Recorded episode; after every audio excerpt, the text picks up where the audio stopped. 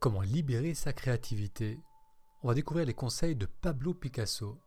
Et bonjour Moutassem, amour avec vous. Bienvenue à ce nouvel épisode du podcast Pratiquer la méditation. Si c'est la première fois que vous découvrez ce podcast, j'y parle de méditation et de comment méditer nous aide à nous reconnecter à la joie de vivre le moment présent.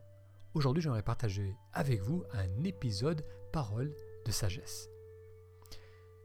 Le fameux photographe hongrois Brassai demanda un jour à Pablo Picasso si ses idées lui venaient par hasard ou par conception. Picasso lui répondit alors Je n'en sais rien. Les idées sont simplement des points de départ. Ils finissent toujours par évoluer sur le papier. Dès que je commence à travailler, d'autres idées remplissent mon crayon. Pour savoir ce que tu vas dessiner, tu dois commencer à dessiner. Ce que je capture malgré moi m'intéresse plus que mes propres idées. Fin de la citation. Picasso donne ici un conseil simple pour libérer sa créativité. Commencer à créer, à agir, à se mettre en mouvement, à observer et à ajuster. Le mental, équipé uniquement de concepts et d'abstractions, ne peut donner qu'un point de départ, peut-être une direction, mais c'est ensuite à travers tout notre être que la vraie créativité peut se libérer Créer implique un plongeon à travers nos sens dans le moment présent. La créativité, c'est une rencontre entre notre monde intérieur et celui de l'extérieur. Cette confluence entre sensation et matière module non seulement ce que l'on touche, mais aussi notre sensibilité. L'acte de créer librement nous permet de mettre en lumière des facettes inattendues de notre expérience, de notre lecture du monde.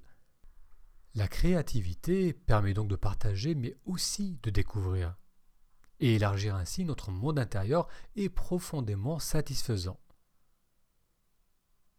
C'est pourquoi Picasso a dit Ce que je capture malgré moi m'intéresse plus que mes propres idées. J'aimerais ajouter que le conseil de Pablo Picasso ne s'applique pas qu'aux arts, la prochaine fois que vous serez face à une page blanche ou à une prise de décision, n'en demandez pas trop à votre mental. Il ne peut que vous montrer là où commencer.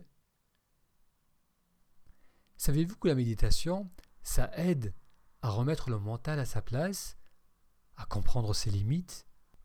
On découvre que l'on ne peut pas tout résoudre ou contrôler à travers la réflexion. Moins de pensées plus d'action serait quelque chose à écrire sur un post-it. Voilà une autre suggestion. Allez sur le lien ta-méditation.com, ta méditation tout attaché.com et suivez l'exercice Expire 10. C'est un bon moyen d'apaiser le mental en moins de 10 minutes. Une participante a écrit Cet exercice détend bien. J'ai pu visualiser les chiffres de façon irrégulière, mais j'étais bien concentré sur eux.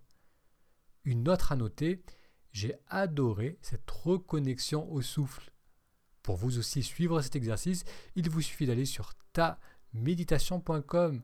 Ça vous permettra aussi de découvrir les prochains épisodes Paroles de sagesse, comme celui d'aujourd'hui, où l'on a découvert comment libérer notre créativité à travers le conseil simple de Pablo Picasso qui consiste à commencer à créer. Un grand merci pour votre attention et je vous dis à très vite pour un prochain épisode.